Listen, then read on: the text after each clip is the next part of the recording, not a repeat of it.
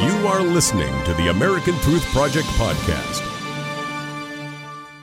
Ladies and gentlemen, in the letter sent Thursday, reviewed first by Jerusalem Post, a Palestinian media watchdog, um, it says that head of legal strategies Maurice Hirsch claimed that Palestinian terrorists carried out attacks in 2018 influenced by Fatah's glorification of murder and its promotion of violence on its page. What why do you think Facebook is engaging in this type of BS?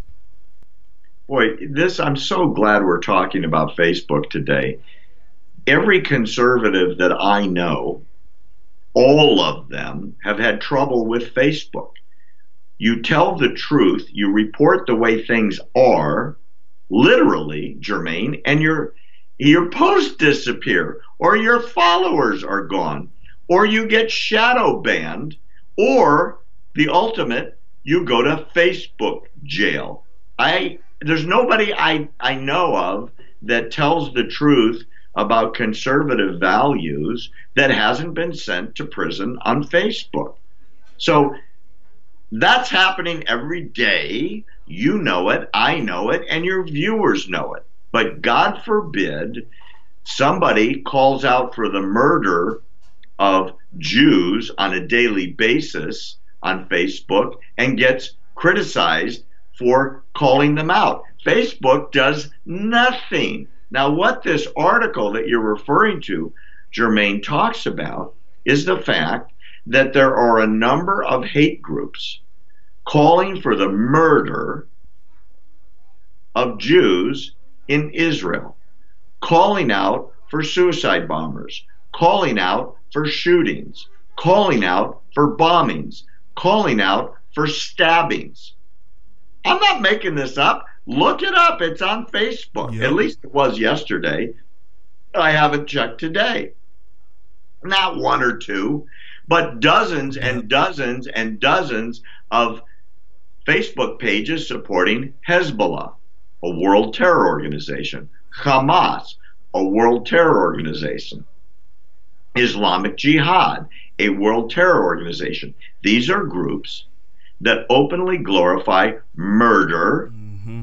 mayhem, and mass violence. And their Facebook pages are still up and they're still following uh, tens of thousands of followers. They're still there. Look, ISIS recruits on the web and they get people from Facebook. It's insane. So the answer to your question, Jermaine, obviously is twofold. Number one, it has to be brought to Facebook's attention on a big scale. Thank you very much for doing it today because what you're doing is helping. It's shaming Facebook, who, by the way, doesn't seem to have a problem with this content. So you might ask, well, is it Mark Zuckerberg at the very top, or is it somebody 55 levels down sitting at a uh, computer in a uh, room somewhere deciding what the content should be. It's probably the latter. And most of them are very liberal, progressive, socialist, one world order, I hate the United States type of monitors. So you are the enemy, Jermaine. Probably me too. Mm-hmm. And we both know. And Islamic Jihad and Hezbollah and Hamas become freedom fighters, at least in the minds of those that are deciding what content is okay to push out. My hope is, as the article says, Facebook promises to take a look at this. Quote, they had no idea the content was there. I don't believe that for a millisecond. They know your content three seconds after you put it up. Oh, yeah. They sure know my content, and yet they don't see the videos of suicide bombers placed on Facebook saying goodbye to their families. I'm going to blow up a security guard at a border crossing in Jerusalem. I'm going to walk into a synagogue and kill Jews. Goodbye to my family. And they post these videos. And then after the guys get killed, they post a martyrs fundraising um, campaign on Facebook. the you know the Facebook equivalent of a GoFundMe mm-hmm. to raise money for these poor freedom fighters that died liberating Jerusalem. Hey man, that's why it's one of our issues. People need to know the truth, and that is the truth. And like I always say, go look it up. You've got two hands, put it in Google, find out what I'm telling you because it's the truth. Absolutely. So we need to make sure that people know what the real truth is. And the real truth is, ladies and gentlemen, they are silencing conservatives and they are pushing anti Semitism on Facebook. That's what the real issue is. So, Jermaine, Jermaine, before you move on, I want to add a personal note to what yes, you just. I'm appreciative of you mentioning that part of the article. Uh, for those that don't know, Fatah is the ruling party in the West Bank.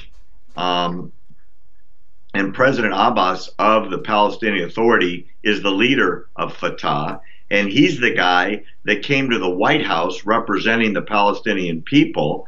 And President Trump said to him, if you don't stop the pay for slay policy, where you pay people who try to kill Jews and you pay people more who died trying to kill Jews. In other words, you give the money to their family. And if the guy gets caught and get to get sent to prison, you pay him for being in prison more than you pay employees of the Palestinian government. If you don't stop paying people to kill, I'm going to cut off your money.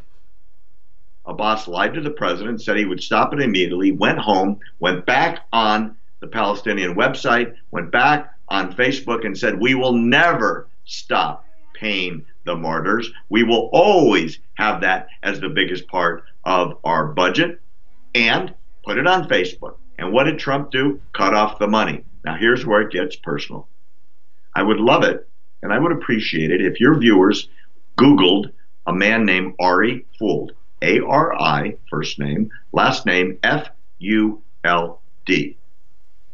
Ari was killed, stabbed in the back, in a falafel stand store last year by a Palestinian that said he got the idea from the Fatah website. Go out and kill somebody and make money, and your family will get rich, which, by the way, they've already been paid by the Palestinian Authority. That man who was killed, and you can see the video of the stabbing, it's all over the internet, was my friend. I had lunch with him a year ago in Jerusalem. I'm very sad to say he's gone now because a killer got the idea from looking at the website that Jermaine just mentioned. The website that's still there. Thanks for listening to the American Truth Project, a 501c3 nonprofit. Please subscribe to our podcast and follow us on our social media channels to stay plugged in to the truth. Go to americantruthproject.org and subscribe to our newsletter to stay informed on the latest news.